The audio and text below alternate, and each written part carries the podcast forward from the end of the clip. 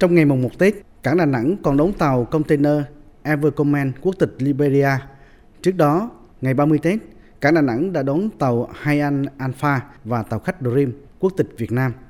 Năm 2023, cảng Đà Nẵng triển khai hữu hiệu việc ứng dụng công nghệ thông tin trong hoạt động sản xuất,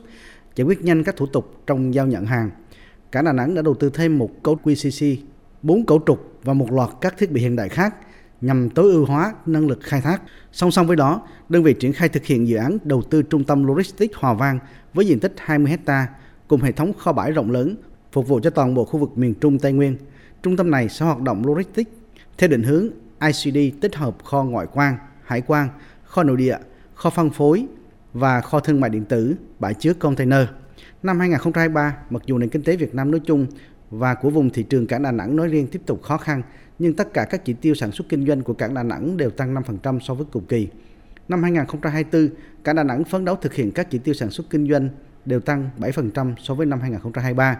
Thu nhập bình quân của người lao động tăng 3% so với năm 2023. Ông Lê Quảng Đức, Phó Tổng giám đốc cảng Đà Nẵng cho biết.